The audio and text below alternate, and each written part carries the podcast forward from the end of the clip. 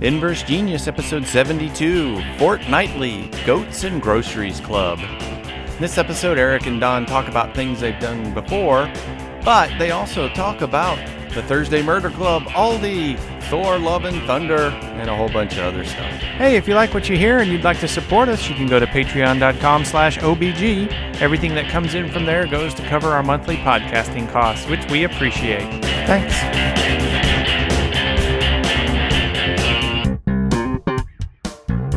Welcome to another episode of the Inverse Genius Fortnightly. Today it is just me, Donald Dennis. Uh, you may find me all over the internet as well as Theo, with my best buddy, Eric Dewey. Hey, Eric.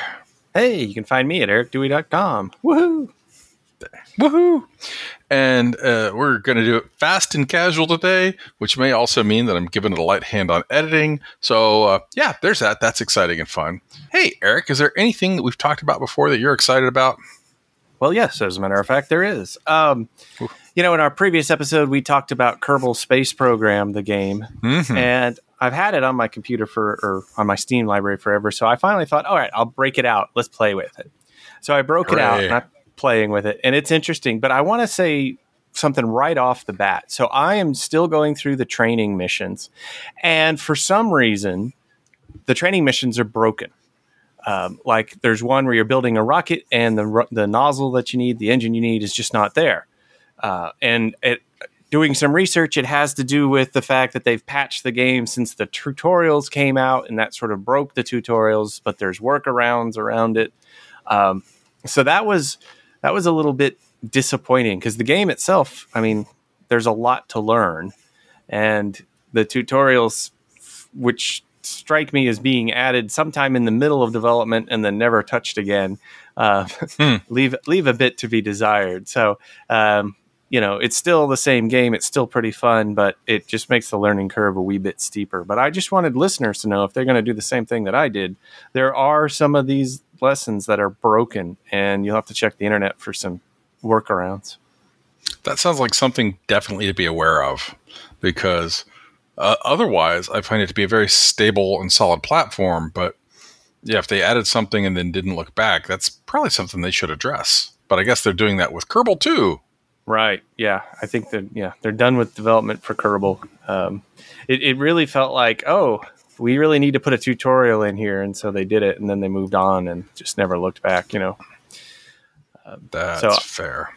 As I mentioned, I'm still just going through tutorials. I have successfully, through the tutorial, launched a rocket into space and brought it back. So that was pretty Ah, good. hooray. I don't think I could do it on my own just from scratch. But anyway, it is cute. That's what the fun. tutorials are for. Well, cool. Um, I want to talk real quick. Ms. Marvel just wrapped up, and we mentioned it on a previous episode. And I have to say that that the overall show I loved, loved, loved. I loved the character interactions. I loved sort of a new exploration of power. I liked the last episode was pretty phenomenal and sort of a Home Alone versus the um, ICE agents equivalent or whatever it was. Um, it was great. The enforcement of rules and and and what powers can do was somewhat slipshod, and the motivation of the previous bad guys that you get for like the middle three episodes was pretty arbitrary. And I don't know why they made the turns that they did. But besides that, I absolutely loved the show. I thought it was a success on so many levels. And it was nice to see sort of a different way to resolve things and uh, uh, exposure to a whole new culture that people might not be terribly well aware of here in uh, white bread America. You know, Yeah. have you watched I- watched Ms. Marvel yet? I haven't. We just finished Moon Knight, and so pro- probably going to attack Ms. Marvel. Um, I have some concerns with just like what they did with her powers and things like that is a little disappointing to me. So I don't know. We'll have to watch it and see.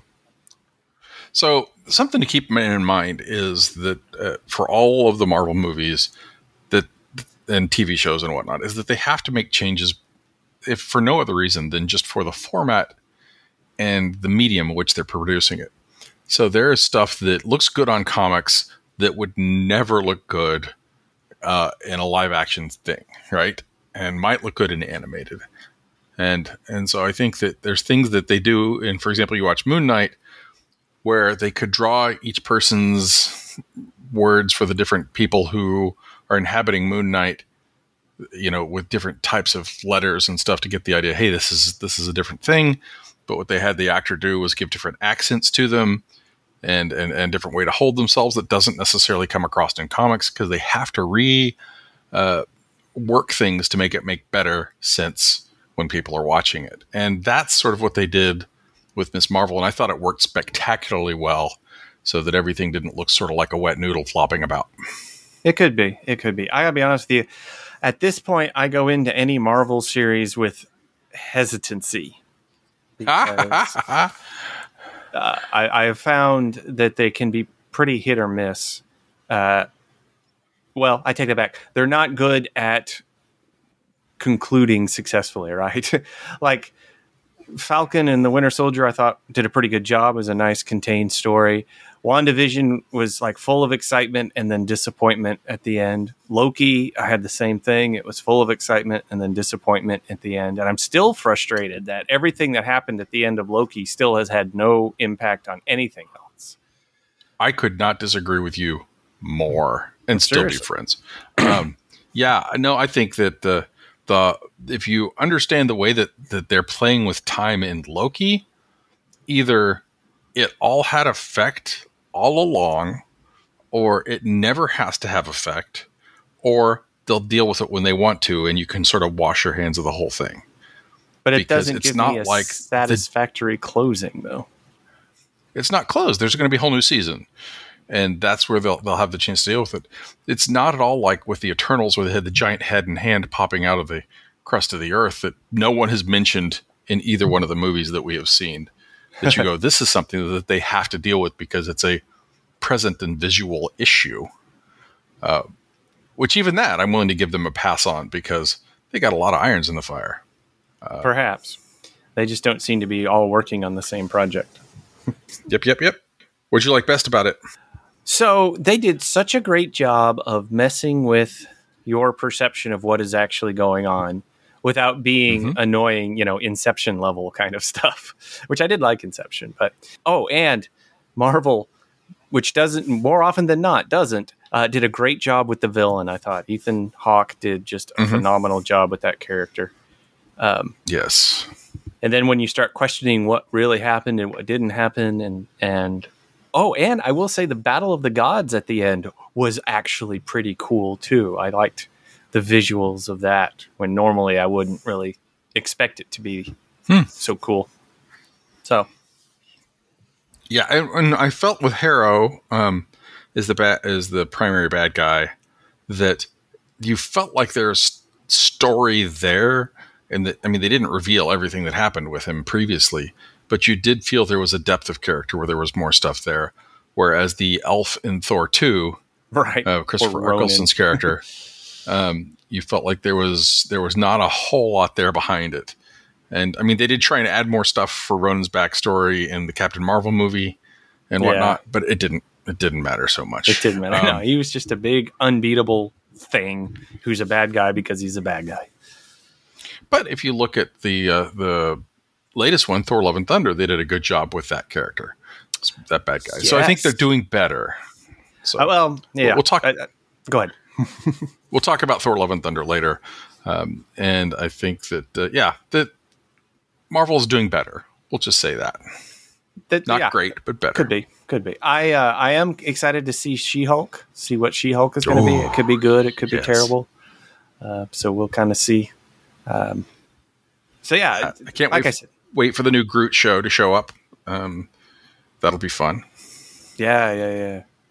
For some reason, I was thinking Groo the Wanderer when you said that, and I was like, well, I haven't heard about that. if there was, I would be all in. No kidding. Um, oh, so something else that uh, we've talked about previously. I haven't had a chance to watch it yet, but I'm really excited for the Only Murders in the Building uh, oh, second season, season. Two, yes, we've watched all but the last two episodes. The last episode isn't out as of this recording, so my wife and I were like, "Well, let's wait till that one's out so we can binge both of them at once." But uh, you know, is the, it as the, good as season one?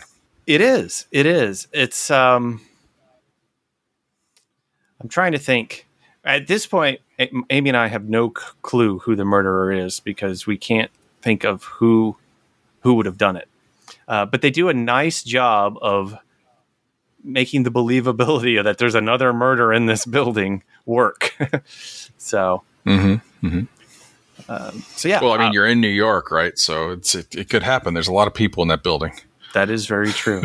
and it's a building of mysterious background too. You get a little bit into the, the history of the Arconia and and uh, so yeah, it works pretty well overall. Um, we'll see how it ends. We'll see how it resolves.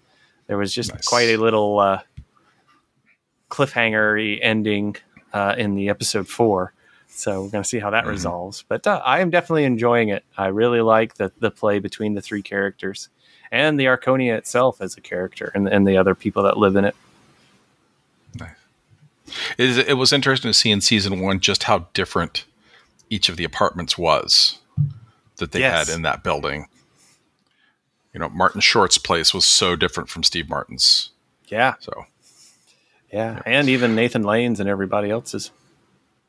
Right, right, right. So, um, I will say, uh, moving on to the next thing is I talked about a lot about Star Trek TV previously, and I did manage to watch all of Picard since we last spoke, all of Picard season two, and I am so glad that I binged that all at once, you know, over the course of less than a week, because if I had to wait a week between episodes, I would have been so angry at that show. It it um, they kept stalling out plot lines and it looks really like it was beaten up by pandemic. It's like, oh, this was obviously supposed to be a crowd scene with lots of people. This was supposed to be blah blah blah. As it was, it was sort of an extended episode here on Earth uh, that kept going on and on and on. In the end, I sort of liked it, uh, but it was not not my favorite of all the Star Trek stuff I've seen lately. Though my favorite that I've been seeing really lately is Star Trek Lower Decks, which is the animated thing, which is a hoot and a holler. I'm still working my way through the last season of it, so or whatever that is. Excellent. Well, oh, something else I'm excited for from our childhood is Arcade1Up is putting out a cabinet for Dragon's Lair. Oh yes, and I want, I sort of want that for work, uh, but I don't know that I will spend the money to get a dedicated game system for one for one game at work. But what a game it is! So I, I, on my own homemade arcade cabinet, I've had Dragon's Lair on there for a long time. Legally, mm. I might even add. So, Ooh. how do you do this? I'm sure everything's legal there, Eric. I'm sure it's all legal. No, no. Some have some some are more legal than others. But in this case, so there's an emulator called Daphne, and that is designed to emulate Laserdisc games. And so you can freely download the ROMs for Dragon's Lair and Space Ace and pretty much every other Laserdisc game you want. The tricky part, of course, is getting the actual laser animated art, right? Well, yes. it just so happens that a while back, they released Space Ace and Dragon's Lair on DVD. You could play it on your DVD player. And so it's the full game. Ooh. And so if you have those discs, which I have, uh, you can then rip the animation out of it and bring it all into to Daphne, and it will run flawlessly, or as flawlessly as you can get an emulator to run. And so that's neat. Uh, it is cool, and it gives you that opportunity to play uh, Dragon's Lair without the uh, 50 cents a pop uh, hit. yeah, I never got very far, so that would be nice. Yeah, I didn't get all that, that far either. Actually, it's interesting. Down in Dallas, they have the National Video Game Museum, and one of the video games that you can play there is indeed Dragon's Lair. And so last year, I plopped two tokens in and played Dragon's Lair and got a little bit farther than I expected to. But there's a few there's a few scenes that I've just never gotten through. I, I, take that back. I got through once on my emulated cabinet. I made it all the way to the end, defeated the dragon, but I had a walkthrough with me the whole way through. Hmm. Gotcha. Fair. Fair. All right. I think that's enough looking back and, and our not main topics.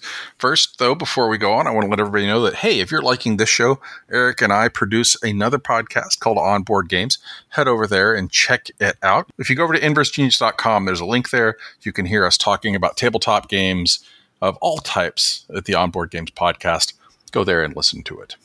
Please do. Uh, so I've. I've been told we don't cross promote our stuff enough, so uh, there you go. or at all for that matter. Yes, we should. Mhm. cool. Well, so, So- let's go on to our next topics. What do you want to talk about? So, uh, my wife and I discovered a book series that we have just completely fallen in love with the Thursday Murder. Club.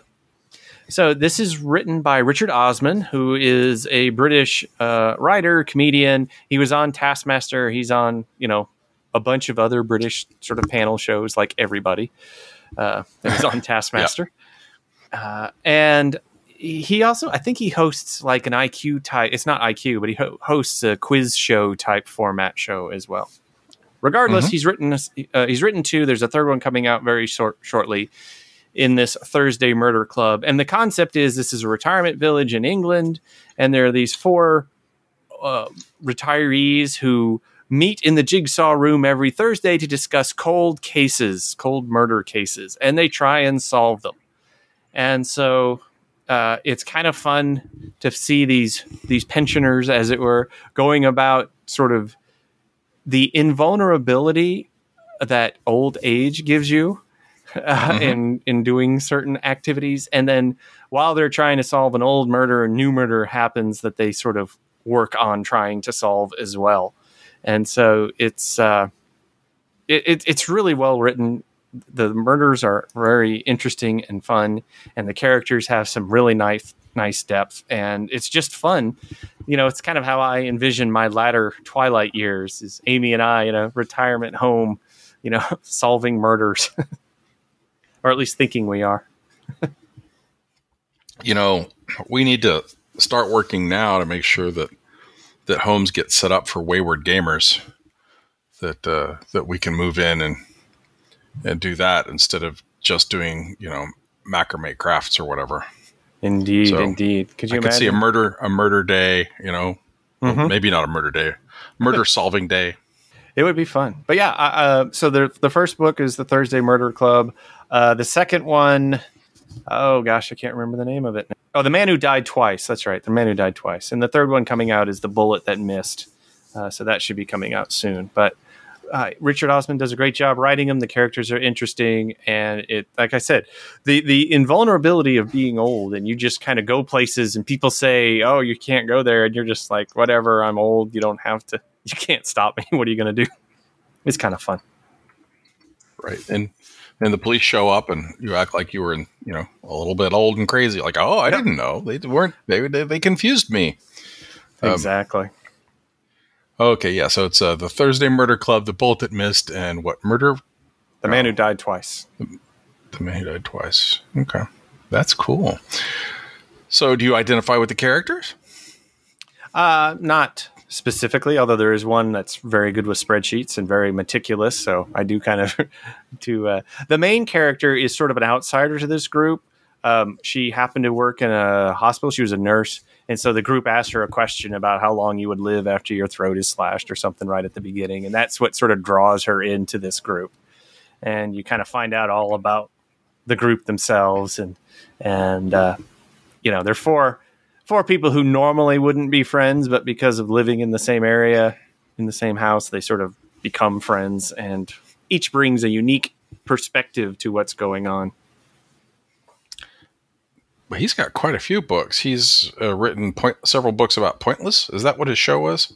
Yeah, it was Or it pointless. a- Yeah, yeah, yeah, yeah. Yes. Uh, yeah. Yep, that's his show. He was a great contestant on uh, Taskmasters. I, I thought he was a lot of fun to have on there. I agree. He's very he's very uh, thoughtful, but still fun, right? You know, he doesn't sit there and analyze things to death.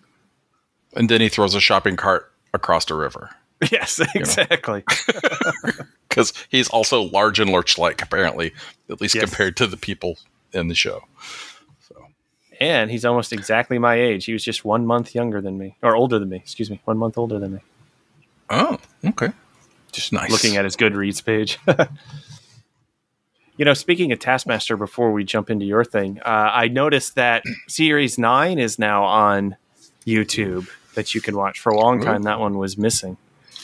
And uh, We'll I don't know to how check long it out. it was put on. But yeah, Amy and I are watching it. There's some fun fun characters in it, I must say. Huh. I'm all in. I, I probably have to do that. We were trying to watch the uh, New Zealand Taskmaster on YouTube, and it completely disappeared Ah, at some point. bad. It's like, oh, and tracking what you have seen or what you haven't seen, because if you start watching a playlist, it's not the same as if you just start watching the individual videos. Yes. YouTube really needs to work on some sort of interface for that. But uh, we've been watching. Uh, we watched eight out of ten cats does countdown, which was kind of interesting and fun. Are you familiar with Mhm. that one at all? I've seen eight out of 10 cats, uh, like two Yeah. episodes, This is completely and different. Connie's like, we can watch that, but we'll only watch one episode at a time. And I'm like, okay, never mind. We're not going to do this because if I can't binge it, I've forgotten it. Yeah. So eight out of ten cats, they just kind of do survey stuff and sort of joke about the survey stuff. In eight out of ten cats does countdown, they essentially get a whole bunch of letters on the board and have to see which one can make the longest word. But really, that's just the excuse to get all the people there so that they can make jokes, you know, constantly through the episode while Jimmy Carr hosts it. So Nice. it's it's kind of fun. And then uh, a couple episodes back, Bruce had mentioned the the big quiz show at you know at the end of the year, and so Amy and I just finished watching 2021's big quiz show, and and that again same thing. Arguably, they're doing a quiz show, but really it's these comedians being able to make funny jokes. Hmm. Well, I probably will not see it unless it magically appears in my feed at some point. And I'm like, oh, Eric mentioned this. Well, it is like an hour and a half long. It's a we we watched it in like three chunks.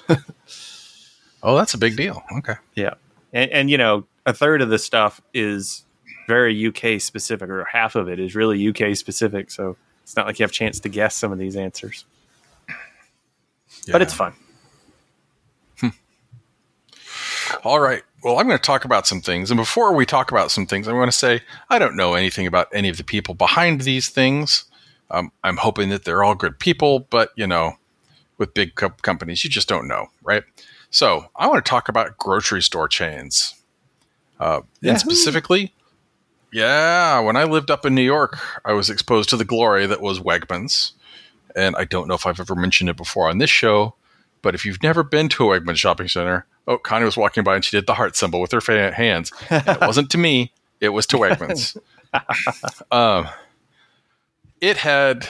It was the first shopping center that I ever fell in love with, where I didn't feel like, hey, they are carrying high quality merchandise to strip every penny they can out of your pocket. They just had the amazing produce display was just fabulous. Uh, they had a great variety, and then they had a bunch of their store brands were pretty amazing. Was the first time I realized that oh, store brands don't have to suck; they just sometimes do.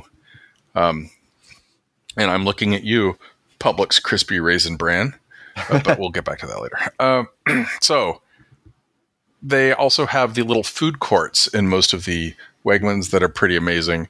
So it's got whatever your local specialty is. So, like in Pennsylvania, I think it was Pennsylvania or New York, it was some sort of wick dip sandwich, which is roast beef on a bun that they would maybe dip in jus, jus or uh, uh, crab cakes in Maryland, or just a variety of, of different things that you would get that was special. And then their pizza was always amazing.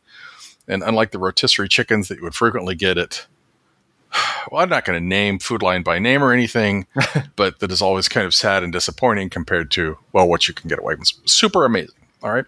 So I would put Wegmans at high end of premium grocery stores. And I, when we moved from New York down to Maryland, Connie said, we can move there because there's a Wegmans not too far from the house. That's fine. We can go there because they'd made it down to Maryland when I moved to South Carolina, I was she's like, we can't move there. There's no Wegmans. I'm like, no, there's no Wegmans, but they've got Piggly Wiggly, which the big lie was that Piggly Wiggly was as good as as Wegmans. And she's like, really? I'm like, yeah, my aunt loves Piggly Wiggly, and, and to be fair, she does. So that was not deceitful. Uh, and now the closest thing that we have here to a super high quality grocery store that oh no okay the highest quality we have is the fresh market and they've got all the premium sort of gourmet varieties of this that and the other and it's it's amazing And when I left the grocery store one time, the guy says, "Look, I fit all that groceries for a hundred bucks into like one or two bags. Isn't that good?" And I'm like, "No, from a certain point of view, I can see why this might be good, but for the person paying for it, this is not good." All right. Uh, and then we also have the Publix, and the Publix has a pretty neat little bakery section, and they have some of the best cakes that I've ever gotten from not an actual bakery bakery. And yes, they're all made by machine. I know it, but they are moist. They are delicious. They're frequently not terribly sweet. And whatever their super chocolatey one, uh, it could it could kill a dog outright just by being in the same room. That's how chocolatey it is. Uh, and so the Publix is a good grocery store. So you might think, okay, Donald, but what are you actually talking about today? Well, we're going in the other direction. And we're not talking super premium. What we're talking about is hey, here's a grocery store that's going to get you, if at all possible, the biggest bang for your buck. And let's talk Aldi's. All yes. right. Have you ever been to an Aldi's? Yes, I go there frequently. Now, let me just point out it's Aldi singular, unless you're going to right. multiple but, stores. right. But okay, that is fair because I have corrected how people say Mod Podge because or they say Mod Podge. Going to so the Walmart. uh, going to Walmart's. Yeah, okay. Yeah, it, it, doesn't matter. So Aldi. It German, ends. It ends in a vowel. Adding uh-huh. an S is an accepted mispronunciation, and I'm going to die on that hill. All right. All right. So yes, Aldi. So yes, um, a German-based grocery store. Well, so is Food Lion, right? I mean, they were made by the same people, brothers, yeah. family, or something, and it split up. That is true. That is true. But somehow um, Aldi followed the higher path than Food Lion. or was it Trader Joe's? I don't know. Uh, but anyway, it's it was it's from Trader some Joe's, large food conglomerate. Yeah, Trader Joe's is a whole other thing that I can rant on for a while, but their chocolate. Oh my gosh, though, if you need a big block of dark, dark chocolate, their big blocks of dark chocolate are pretty amazing. It, my my issues with Trader Joe have nothing to do with their quality of food and everything to do with their store layout. the only problem I have with them is their parking lot. I don't. I, I actually find their store layout del- a delightful experience. Uh, it's nothing but frustration for me. Well, but that has nothing to do okay, with that's Aldi. fair. I mean, it kind of does because the uh, Aldi store layout is as simple as you can get. Uh, the parking lots are big and spacious. They they have very limited hours compared to other grocery stores because they apparently respect their people working there.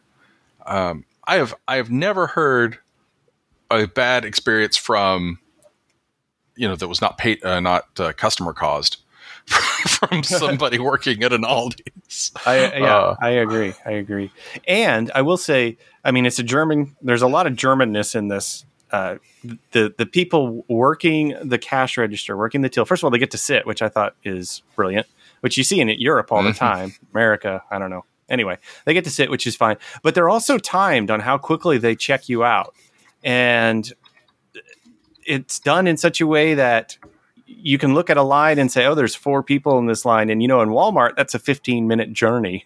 but in Aldi, that's a five minute journey. They'll, they'll push, push your stuff through quickly and, and friendly, I might add, not, uh, not robotically.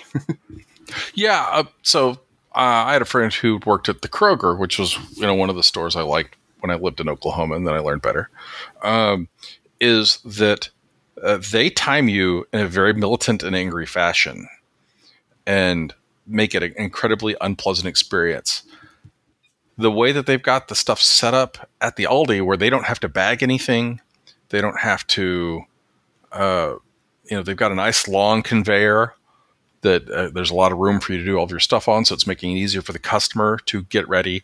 Um, you know that that yeah, I mean, sure, I'm sure it's timed, but it, it doesn't seem like it's an angry making timing like in some of the other grocery stores. Yeah, I agree. But and and I could be wrong. And, and to me, that's kind of the, the way they do things. They're really good at what I would call nudges, or not what I call, what are called nudges.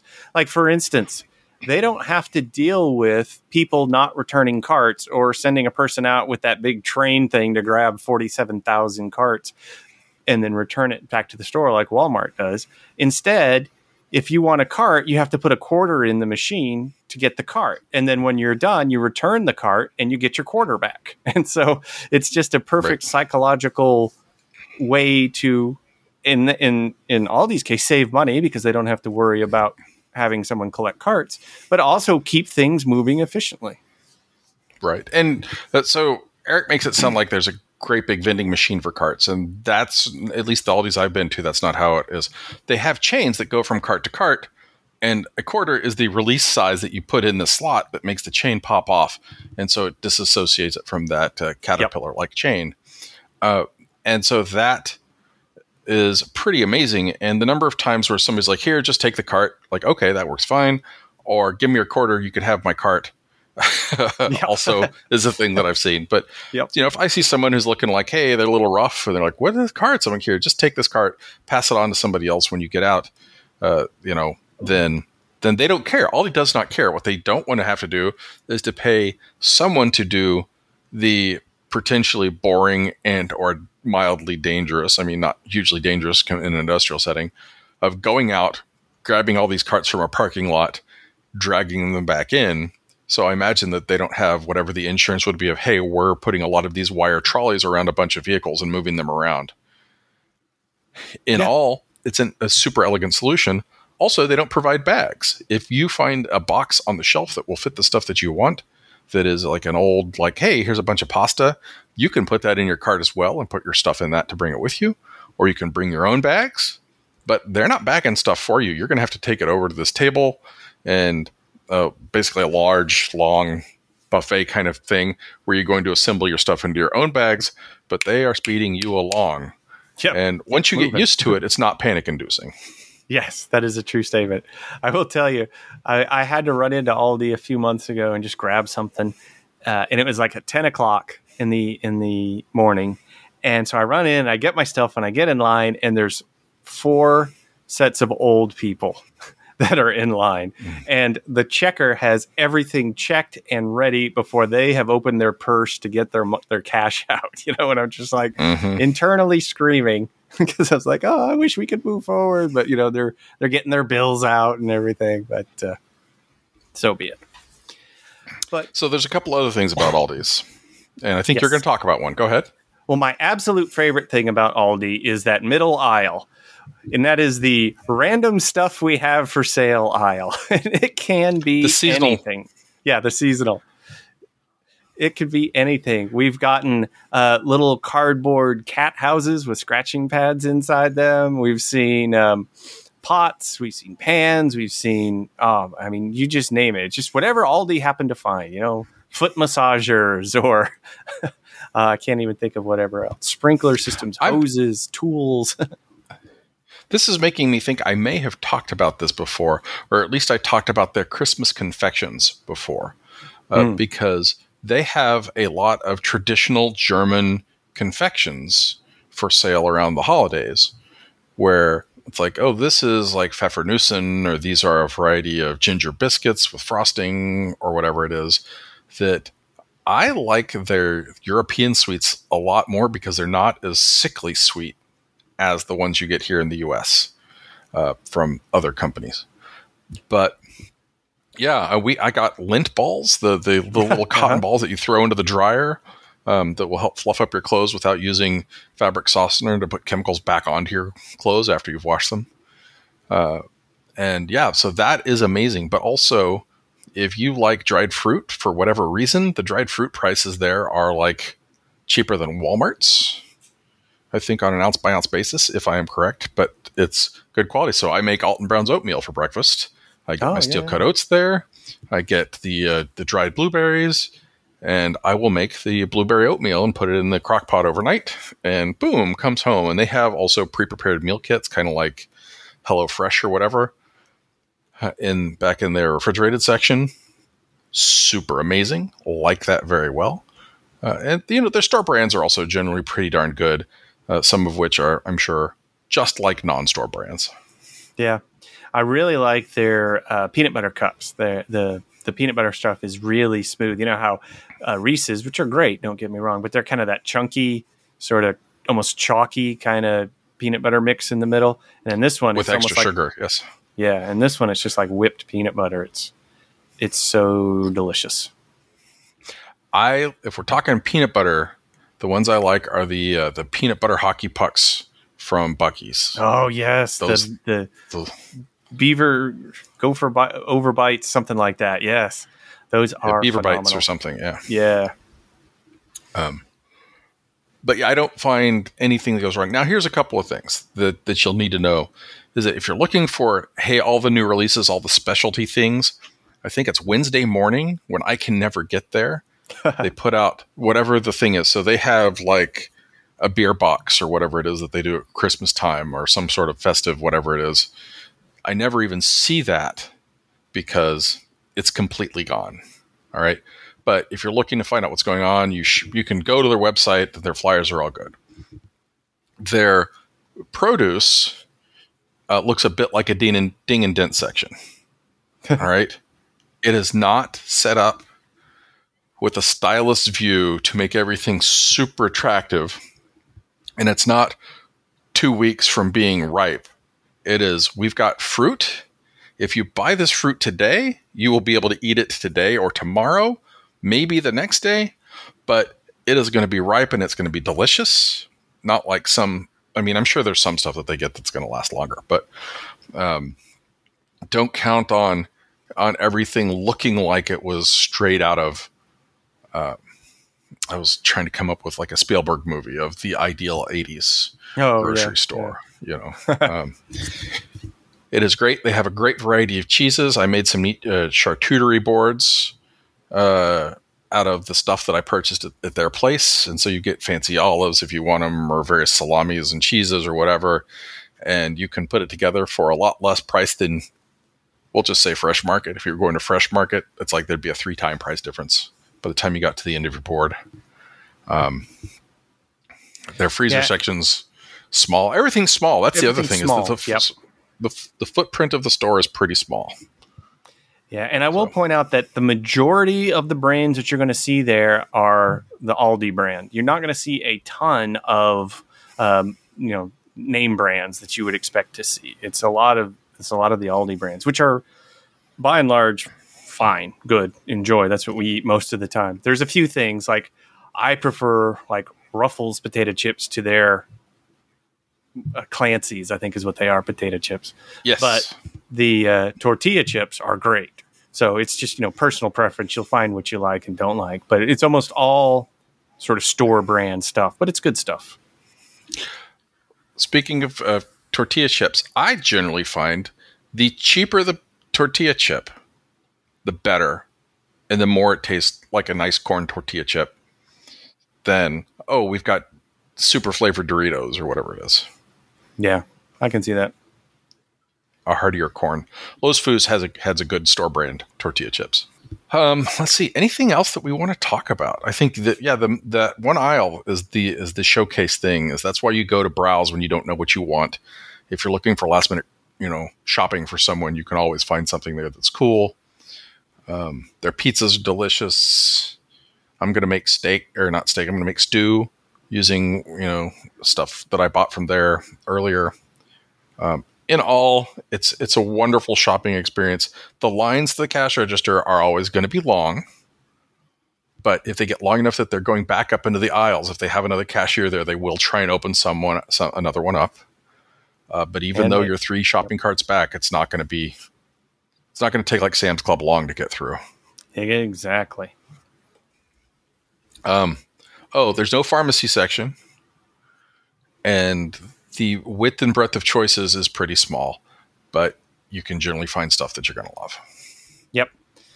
Yeah, exactly. Typically, on a uh, eat on a week, w- my wife will go to Aldi and get the majority of our stuff, and then knock out the rest of it at Walmart.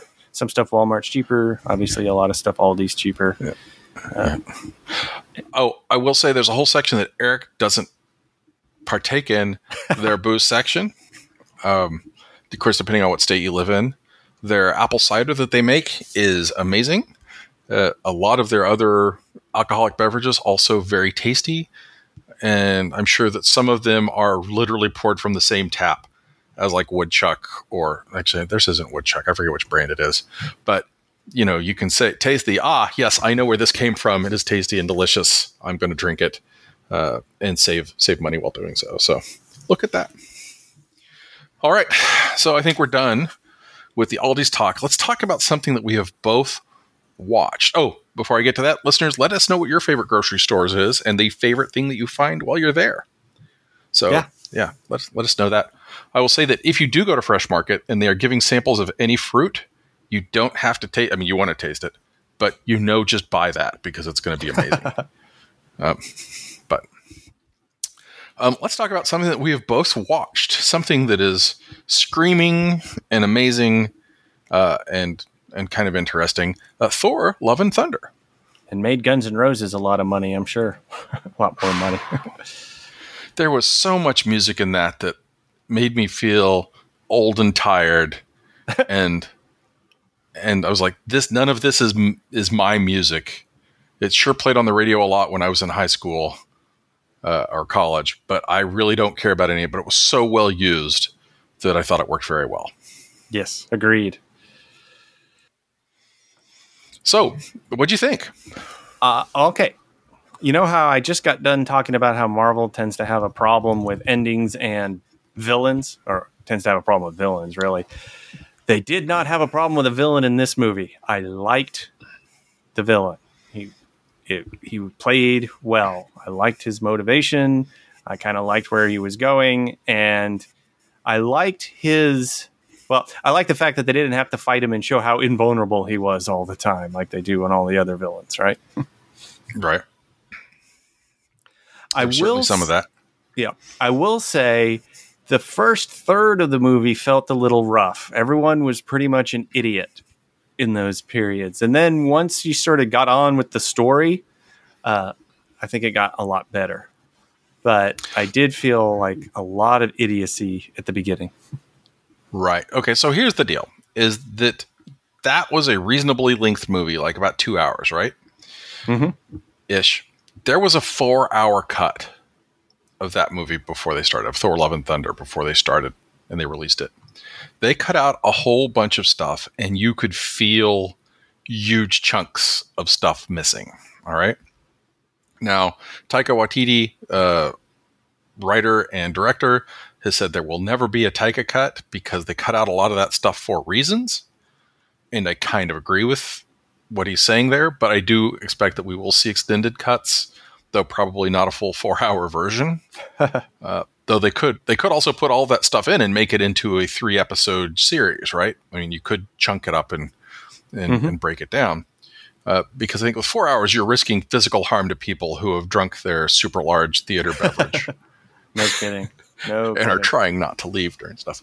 Um, and so I think before we get too deep into it, uh, the the details, I will say the one flaw that I really noticed or that, that kind of bothered me about the movie was that as a system of doing things is that uh, while Taika Waititi, uh, and I may be pronouncing his name last wrong, last name wrong, is a great at sort of bringing out poignant little emotive moments. He's also afraid to dwell on those, and he will disarm all of them with awkward, ill-timed comedy. Yeah, I can see that. All right which may also then be amazing, but it sort of feels like he's afraid to commit to feelings. Um, and so, but I think we can get spoilery. We're going to tell everybody, hey guys, we're going to get spoilery and we're going to talk about some of the details. So if you don't want to be spoiled, get out and come back and listen to it later. They've already downloaded the episode at this time. We've already got your numbers. You're not hurting us if you go away, but we would like you to come back and listen to the rest of what we have to say. Um, and so five, four, three, two, one. Goat scream here. Ah! okay, so I liked the goats, right? It was funny, but it also didn't seem like it had the payoff that it needed. I thought. Right. Yeah. I mean, they did have some payoff, but yeah, 100%. And, and it was a little too much, a little too often, mm-hmm. but it mm-hmm. was hilarious. Yes. Um, I will say one thing that came across to me is that um, Russell Crowe obviously did not get on the Marvel superhero diet and, and exercise regimen before this whole movie because he was showing dad bod to the extreme. But he was my favorite character in the entire movie was him playing Zeus. He leapt into that role. He owned it. I'm not a huge Russell Crowe fan, but oh my god, it was like, look, he's an actor. You're seeing him have fun in a role and participate in something that that is huge, and it's always fun to see an actor enjoy themselves or torture themselves, as in Christian Bale thing. But Yeah. you know, that was just so much fun to see him sort of. I get to be the biggest ham in the universe. Hooray! Yeah. Yeah, I agree with you. He was a lot of fun. That whole scene was was was good. Um, oh, you, you you wanted to say great, but you you correct, course corrected. Why was I it did. not great? Uh, Let's see if we have the same thoughts on that. the, the the concept was kind of and this is okay this is to me the biggest miss of the movie and that is that they have all these gods and they're hanging out in this god party place right and they are disassociated with their worshippers okay? Like they joke that what the offhand joke is oh who had the most sacrifices to him? You know per, you know human sacrifices to him. And, and so the, the ultimate question is uh, are these truly gods or are they just you know powerful beings that use godhood as a as a manner of describing themselves? And that's the core of the whole movie right like thor is a god who cares about the people and yet the the god butcher's trying to kill him and they never really explore any of that right and so that to me was a big missed opportunity Right. Uh, so that actually was not what I was thinking, though. That's probably a better point than anything I had to say. The, the yeah, they didn't explore what a god was, but there were celestials that you could see through the big Yeah, window that's up right there. that's right you got Uh, you could see the people. Watcher up there, things who are not gods, but who obviously have that scale of power. And so it, it felt like there was a lot of show and tell with a lot of with not a lot of substance for some of it. And it felt like they had first of all, if they weren't going to kill the rock guy whose name I just spaced on, korg um, if they weren't going to kill Korg, they had his god there who could have stopped him from dying, right? They Yep. could have made it something besides, oh, look, I have a face left, so um, blah, blah, blah, right? And so, and it would have been easy enough for him to have annoyed the god. So the god's like, yep, all right, I'm going to keep your life bound to your face, but you've been kind of a jerk. So I'm not going to bring you all the way back to life. But you're stuck here, right? So they could have done all the same jokes um, and wrapped all of that up. And that's the, the other thing is it just didn't feel like there was any sort of engagement with the other gods. And I wonder if that was part of the the heritage of, hey, look, we filmed all of this in a pandemic. None of the gods that we saw who weren't 100% CGI, though most of them were, were even in the same room. Uh, yeah And, you know, so that was it. And I felt that the Korg character was way overused. yeah uh, in I the can movie. see that yeah i mean he- he- he's functioning there so that they have people to tell and explain things to or be told and explain things but i agree with you yeah the other Mm. issues that i had with the movie and again overall i enjoyed it quite a bit um, very disappointed in, in how they treated lady sif but then again i was really disappointed with how they treated the warriors 3 in the previous movie It was okay. You're correct, but it felt much better than us just never seeing her again, which is what it felt like we were going to get. True. know. So, um, it felt like she had meaning with what happened. Yeah, and then the other thing is is is the um sidelining of Valkyrie, and I get why they did it for a story purpose, but it seemed oddly forced. Like you know, she gets hurt, they return back to to Valhalla or uh, New Asgard, and Mhm. from that point forward, she's basically just walking around in a sweater, like. She didn't apparently have a sucking chest wound like it seemed like, but we needed her to stay there mm-hmm. so that Jane could go at the end there. So I, I, I felt it could have been a little bit stronger, but so be it. Right. I will say, And- Natalie and Portman. once again, that could have just been how they presented the, the, the whole idea that they had. It could have worked. They just they didn't do that. I thought that the Jane and Valkyrie relationship felt like it was missing a couple of beats. Like, sure, it shows them being good friends there at the end, but there was nothing or, or when she goes to pick her up and say, "Hey, we're going on this adventure," but they it feels like they edit out chunks of them getting to know each other or or anything right up front. Agreed. They became BFFs pretty darn quickly. Really, really quick. Uh, I mean, I think this is sort of what I call the Thor 2 problem. Most of the issues with the movie were not what they put in, but what they didn't put in. So mm-hmm. they left out the, the relationship that I was talking about. They didn't ever explain how, if you have to have Stormbreaker to get to eternity Oh, or whatever it's called, yeah, how yeah, yeah. anybody else ever got there. They didn't explain that. And for and, and it felt like maybe a better turn on that would have been the they open up the doorway. He opens up the, the doorway of shadow to I don't know. I mean, there, there's it. It was inconsistent in places. I loved the movie. None of that mattered when I was watching it. It was just thinking on that later, right? Yeah, I, I do remember one more thing that bugged me, and then I'll talk about all the things I loved.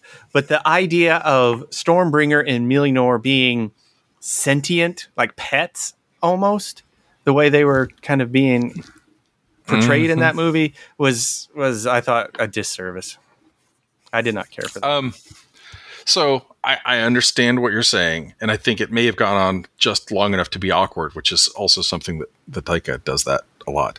Um, but it felt more like it was all due to his emotional bond with those things mm-hmm. that it, that was sort of manifesting, right? It's like, why did Mjolnir go to Jane Foster? Because he told it to protect it, right? So that's that's how she got to be Thor, and that all made perfect sense. Yep. Um, but uh, I kind of liked it, but I also see what you're talking about, right? I mean, uh, it didn't bother me. I was like, oh, this is going on a little long. Come on, let's get back to the special effects. But just to see, you know, um, Thor being awkward is is kind of hilarious to me. So let's let's talk about uh, Natalie Portman. Just I Yes. thought knocked it out of the park as Jane Foster and the Mighty Thor. Uh, the Mm-hmm. catchphrase joke I think kind of went on a little bit too long as well, but other than that, I But she did nail she it did a great though. So She did. She did. but uh, I liked it. I was good to see her. I was glad to see that she got a good, um, I don't know, close closure out of the Marvel universe. Um, right when there was so much bad yeah, bad feelings beforehand. So yeah. So good job on her, and, and quite quite frankly, every every cast member I thought overall was good. It, the the Guardians of the Galaxy, I was impressed. I mean, when when Star Lord is your voice of reason and clarity, you have to start questioning what's going on in your life, right? Right. That that whole sequence. First of all, it was nice to see Star Lord looking a little less doughy than he had recently. Um, looks like he got himself back into shape.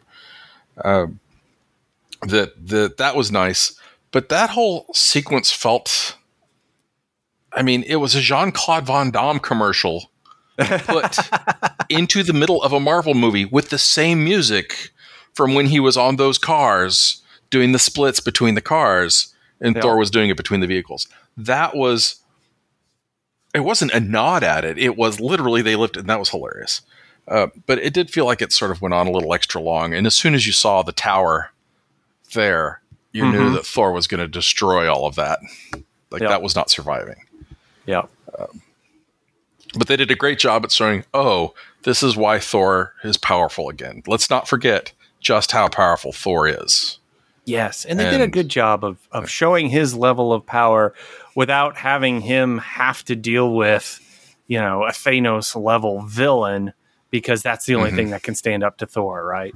I mean, they gave they gave the God Butcher a powerful sword, and he was tough enough to, you know, stay toe to toe with Thor, and that's great. But he wasn't, you know, he just wasn't wantonly evil. He had a goal, and he was setting forth on that goal, and you could follow the. I can't believe you complain about Marvel villains and then you invoke Thanos, the worst of all of the Marvel villains. Uh, so, uh, yes, That's a different discussion. he definitely personifies all that is wrong with the Marvel villains, but he is uh, to me, the worst of the Marvel villains are the ones that are either pointlessly invulnerable or an exact copy of the hero, which is what two thirds of all the Marvel movies have. And I get so tired of Iron Man fighting Iron Man or, you know, everybody fighting Ronan who literally can't be hurt that anytime we get somebody who's at least interesting and unique, then I get a little bit more excited. Ronan who? Ronan the Accuser, Guardians of the Galaxy. Oh, eh, yeah, he was not at all like any of the people in the Guardians of the Galaxy. No, no, but he's invulnerable. He's functionally invulnerable. He could Oh, never be oh, touched right. by anything. And, and he's only evil because he's the bad guy. Right. If you're annoyed by characters, heroes fighting exact copies of themselves, don't watch any season of The Flash Yeah. um, because Yeah. they're all speedsters. Don't watch. No, I understand. Superman. uh, I- so, I understand. but I mean, you're you are correct. But what I liked about say like Iron Man Two was just how different Whiplash was, or whatever his name was. yeah, yeah. Whiplash Um, absolutely was great. But what was the end? The end was a bunch of CGI robots fighting each other, right? Yeah, they they did what they could with that, and it was better than it should have been. But yeah, anyway. Um, oh, I had a I had a point. Sorry. Um, No, it's gone. It was your you were talking. I had a point. I was trying to wait, and then I got distracted by you mentioning Thanos. Uh, so right, um, where were So there you go. I, I know that I said a lot of negative things about the movie, but I did have a lot of fun with it. I did enjoy it, and I've got to say the after credit scene I was pretty darn satisfied with. The the, the Oh, wait a minute. one, Which which one? where where Hercules shows up. I didn't like that at all. Okay, let me tell you Um, why I was but I- satisfied by it. But but I don't know the actor. I have no idea who the actor is, but his character looked like Hercules down to that stupid little club that Hercules carried in the comic books. That is That was great club. I will not have you defame the club. the, the club is the club is perfectly designed to be a manifestation of of his phallus, and you know it. That is exactly what it is. He's literally beating people down with his self. just- Uh, It's just not that big. That's my issue with it. It's not big enough. oh, oh, Ah, Ah.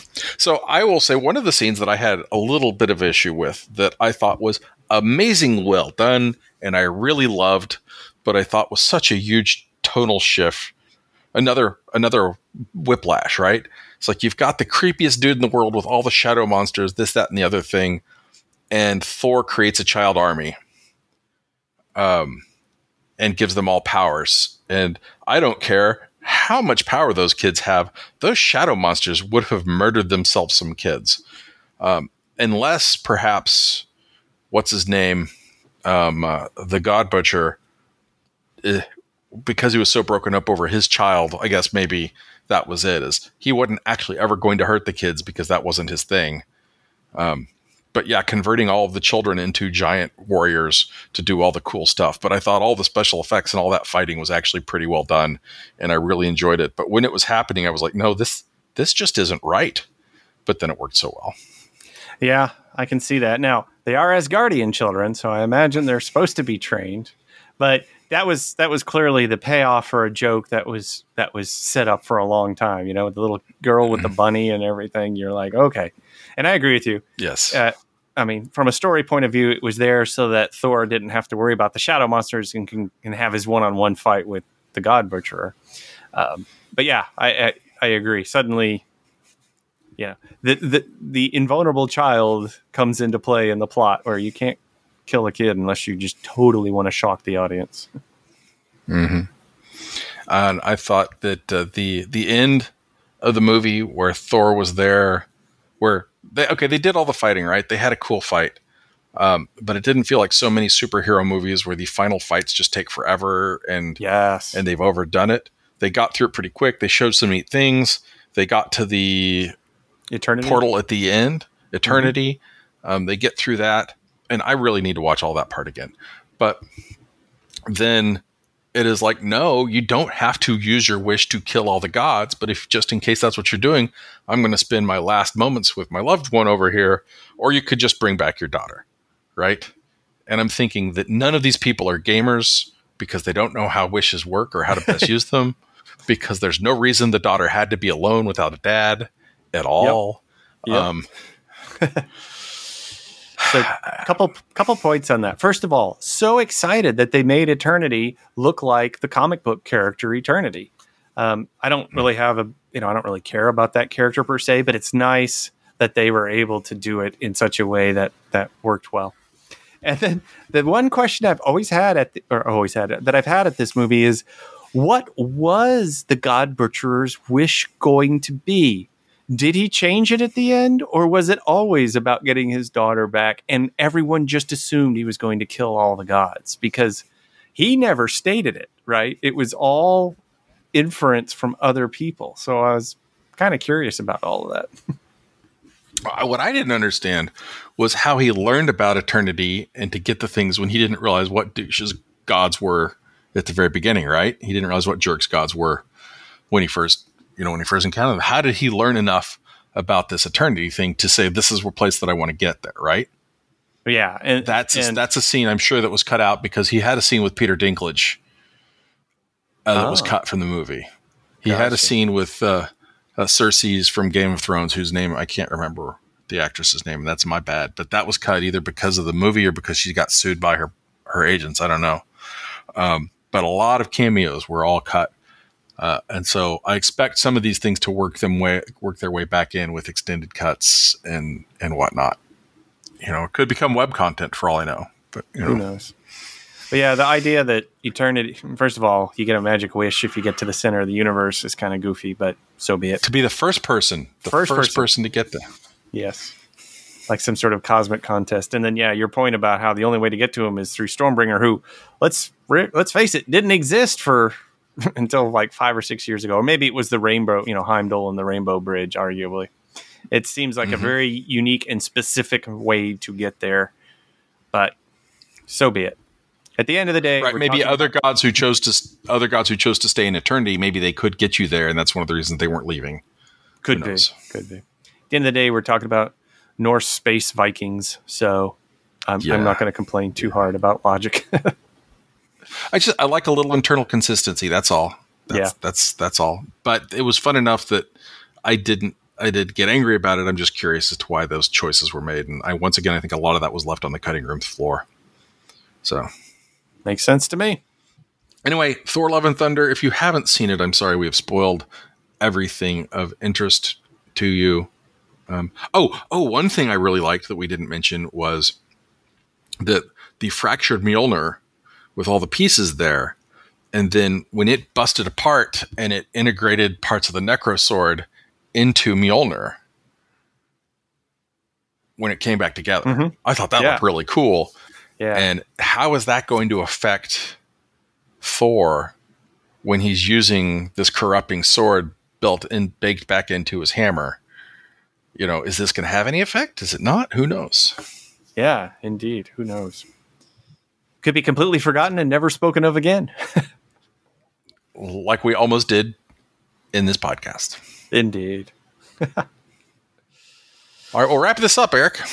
That's it. That's all I have. I enjoyed it. I'm looking forward. I, you know, honestly, all of the stuff in this Marvel season has been relatively lukewarm. Like, I liked two thirds of Doctor Strange. I liked most of what this is. This has probably been my favorite of them. Uh, I didn't care much for the other movies.